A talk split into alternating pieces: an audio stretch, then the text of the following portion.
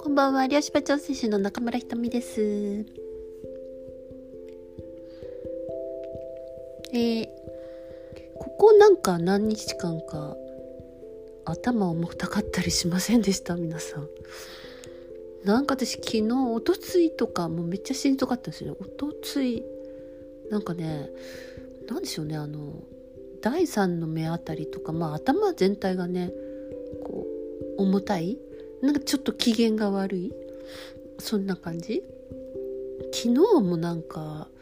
めっちゃくちゃなんかしんどくてですね。昼間とか。なんでしょうね。であの泣きたくなったりして。珍しくなんかなんか泣きたくなったりしてなんかこのなんか泣くとかエゴだよなみたいな思ってでエゴはまああの力がないっていうふうにまあ思ってますし、えー、言ってたんですけどやっぱ相当私たちはそのエゴに力を与えてしまったなみたいなのも昨日気がついたんですよね。だから散々なんか怖いとかえっ、ー、と自己否定だとか、まあ、戦い怒りとかねなんかあの、まあ、生き残ろうとするためのそういう我みたいなもの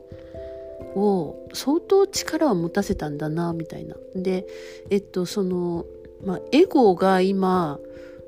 大暴れしてる人も結構いるんじゃないでしょうかね。まあ、同じようにねこうまあ、共鳴して感じてる人も多いんじゃないかなとかって思ってました。まあ、なんか昨日の夜はちょっとだいぶ抜けてたんですけどなんかのね波がありますねいろんな影響を受けてるんでしょうね。ということでですね、えー、今日のお題はですね魂の暗夜ということでお話ししようと思います。えー、魂の暗夜ですよ。えー、暗い夜ですよ。まあまさにね、なんか今、今そんな感じの時かなって思うんですよね。うん、これは非常になんか、あの、変わる前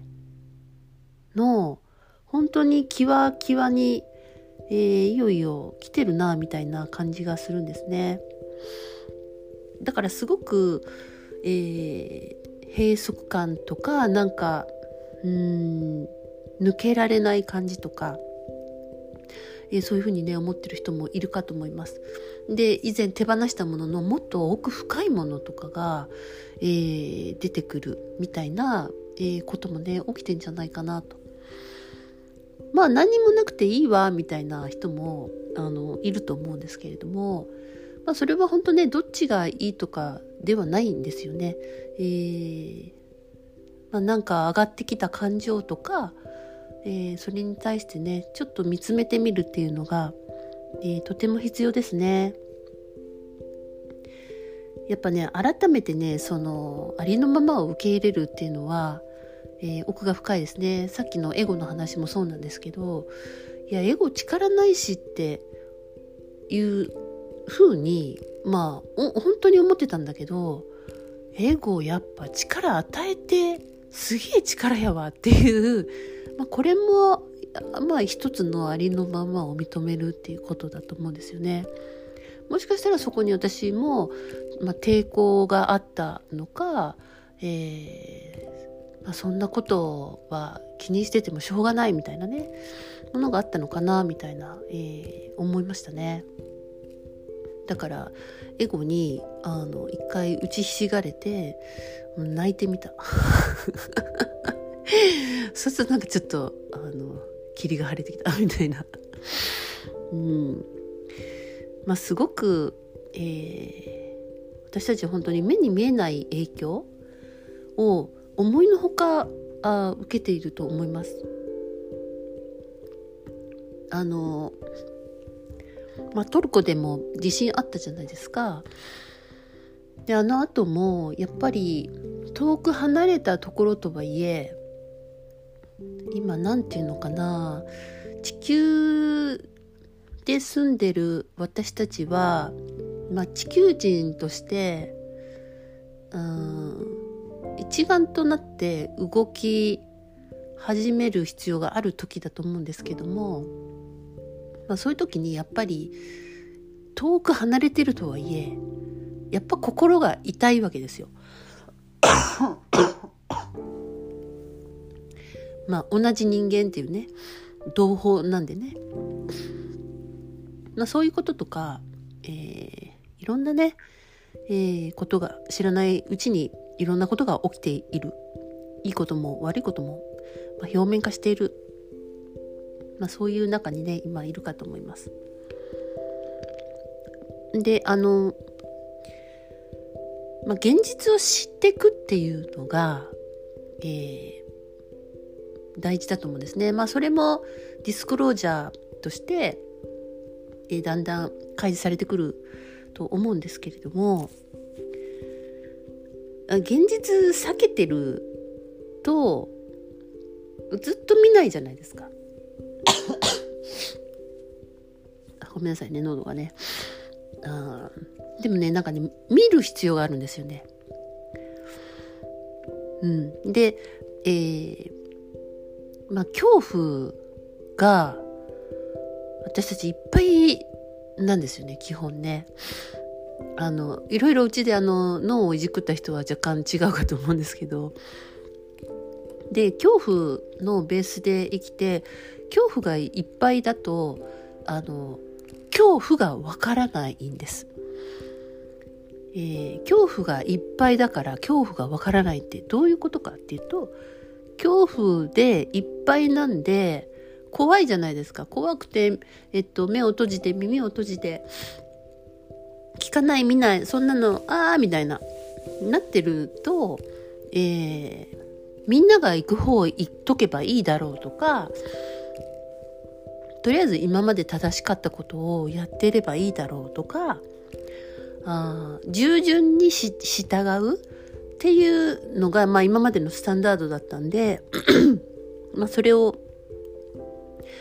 かたくなにやっていくそうすると本当にこう恐怖の制限の中の檻にもっと狭いところに、えー、閉じ込められようとしていることが分からなくなるってことなんです。だから本当にあの恐怖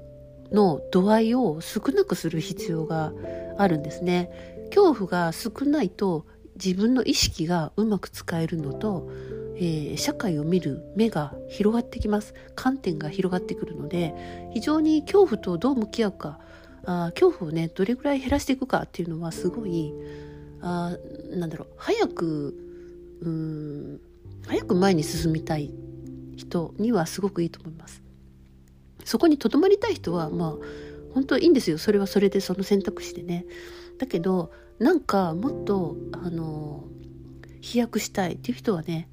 あのどしどしどしあの量子飛躍っていうものを、えー、もうほんとねそろそろ受けていくといいんじゃないかなと思います。えー、まだねあの現実を見ないで、えー、そのまんまをなんとか、えー、存続させようとする動きもまだ大きいと思います。だけど、えー、声を上げていく必要があるんですよね。恐怖が、えー、いっぱいで恐怖がわからないとノーと言えないんです。恐怖がいっぱいで恐怖がわからないから自分の判断基準がなくて判断できないんです。これが一番うんまあ一番厄介な、え、ところかなと思います。だから自分の心に聞いてって言ってもはてなって顔をするんですよね。まあそうなりますよね私たちはずっと心を、えー、閉じて忘れて、えー、生きなさいと言われて、まあ、そうやって生きてきたのでだけどここらで本当に恐怖というものを、えー、割合を少なくしてで自分の、えー、心に聞いてみてで自分の心に、えー、合ったものそっちを選んでいくとかね舵取りを自分でしないと、えー、いけなくなってくるんです。それにはあなたの意思意識、ね、そういう意が大事になるっていうことですね。あのさっきそういえばあの Facebook の方にあげたんですけどもこれはえっとポッドキャストにももしかしてリンクが貼れたら貼っておきますけれどもえー、まあね今この世の中おかしいぞみたいに 気がつきだしたと思います。であのこういうのを聞いてる人も、えー、何らか気がつき始めてると思うんですね。でさっきリンク貼ったのは、えー、実はこのパンデミックの、えー、計画。計画ですよこれは。計画は2010年にも作られていたシナリオがあったっていうことが明かされているってことなんです。どうですか？12年前から。13年前からもう計画があってえー、こういうパンデミックを起こしてその前に、えーと、中国という国がどういう風な感じになってみたいな、えー、それから、えーと、パンデミックを起こしたら次はこうなってこうなってこうなってみたいな全部シナリオがあったっていうことです。えー、シナリオ通りに私たちは動かされているっていうことなんですよね。ということはシナリオを、えー、遂行したいそれによって何かの膨大な、えー、利益や何なりを得るものがいるっていうことですよね。これは本当にうんあなたもそれに、えー、気がつかないで巻き込まれているということです。まあ本当にあのえそんなそんな話ある？みたいな事実が今からいっぱい、えー、世の中に出てくると思うんですけれどもだけど本当ここらで気が付かないともっと本当にあの狭いとこに救急に、えー、もう耐えられない、えー、っていう状態がもう準備されているんです。まあ、奴隷、えっ、ー、と、さらに優秀な奴隷になるか、コントロールを抜けるかっていうとこに来てますよね。私たちはコントロールの中に行ったっていうのに本当にあの目から鱗を剥がして 気が付く必要があるんですよ。で人間の尊厳を取り戻すっていうのがえとても必要になってくると思います。1954年に、えーまあアメリカのね、えー、政府当時の、えーまあ、大統領名前は言いませんが、まあ、闇闇に魂売ったわけです。闇にアメリカ売ったっていうか闇に、まあ、人類売った 感じになっちゃったんですよね。なんでそこから70年ですよ、えー、闇だらけじゃなかったですか？皆さんの人生も辛かったっていう感じじゃないですか？一言で言うとね。なんか違和感とかあまあ本当た多分ね生まれた時から子供の時は違和感だらけで違和感の中でしか生きてないんで、えー、違和感さえも分かんなくなってくるぐらいうまく進みそうになったらえおかしくないみたいな。ね、そういうねおかしな状態になってんですよ。もう本当はだって何て言うの循環させたいのにずっとね壁を乗り越えるというもう血だらけでしょうみんな。ね。もうやめませんかそろそろ。だからこそあ正気になる必要があるんです。だから恐怖を抜けていく必要があるということです。え恐怖がいっぱいな方不安で心配で、えしょうがない、えー、先どうなるんだろうとか、えー、大丈夫なんだろうか。不安とか心配ばっかりしてる人実は正気ではないってことです。そうなんです。えっ、ー、と、まあ、一般的な常識人とか全てのルールに従って、えー、みんなが言うことをちゃんとやる、えー、それとか人にもそれを、まあ、指摘するとかね、えー、そういう羊ちゃんは実はね正気ではないんですよ。まあ、だけど本当ねその罪悪感を着せて人を動かすっていうのは、まあ、上等手段なんですね。だからこそもう罪悪感も感じなくていいということです。本当にねだから自分の中の感情の整理とか、えー、そのもうね過去にそんな過去のこと言ってる場合じゃないよって言うけど過去がまだ何らか引っかかってる人とか、えー、今から過去に触れていくみたいな人、ね、トラウマがいっぱいだっていう人はまずそこしっかりやるといいと思いますよ。周りが何言っててもいいじゃないですか。自分がまだそういうものが必要だっていう時は、えー、それにね、えー、時間とエネルギーとかける必要が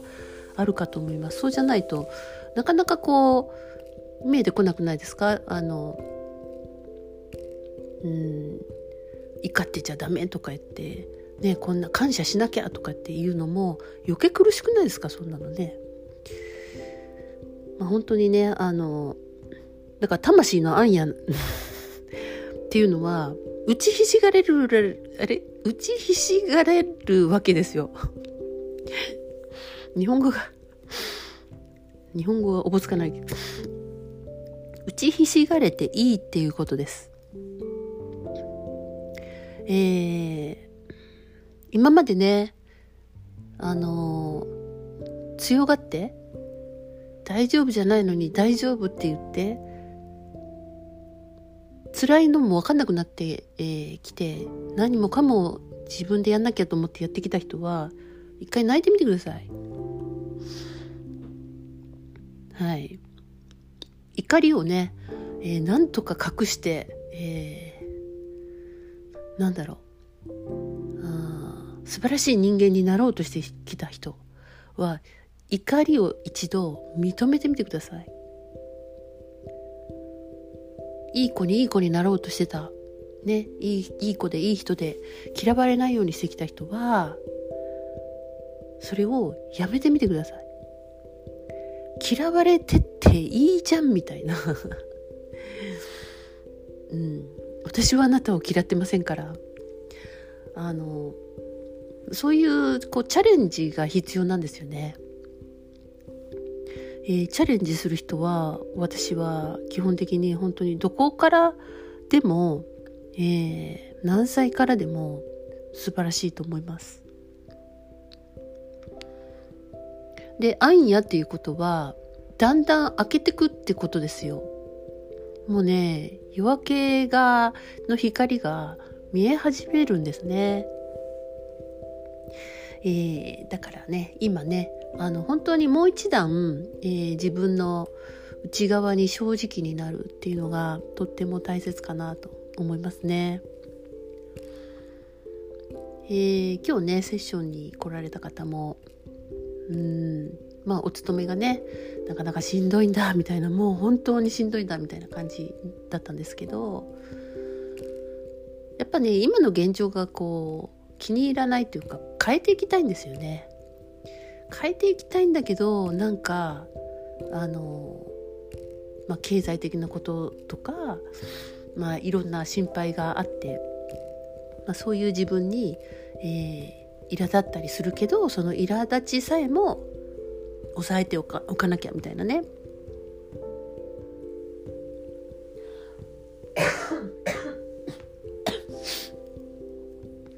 喉がいいかいがします。うん、でも本当ねもういい子をやめるんですよ。いい子ってまだやってんですよ。子供の時からずっとやってきて。ね自分がどんなにいい子にしてきたか、えー、もう一度ね思ってみてください。それをまだやってないか、えー、誰を気にしてるのか。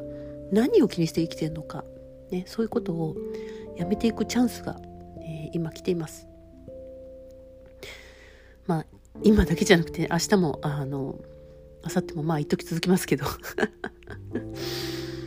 ねそういう感じでえ、ー、と今を、えー、受け入れていく、えー、今の自分を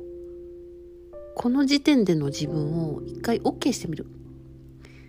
えこういうことが、えー、とっても大切かなと思います。それはちょっと勇気のいることかもしれませんけど、えー、そこからね、何かね、変わっていくと思います。はい。ということで、おしまいです。おやすみなさい。ごきげんよう。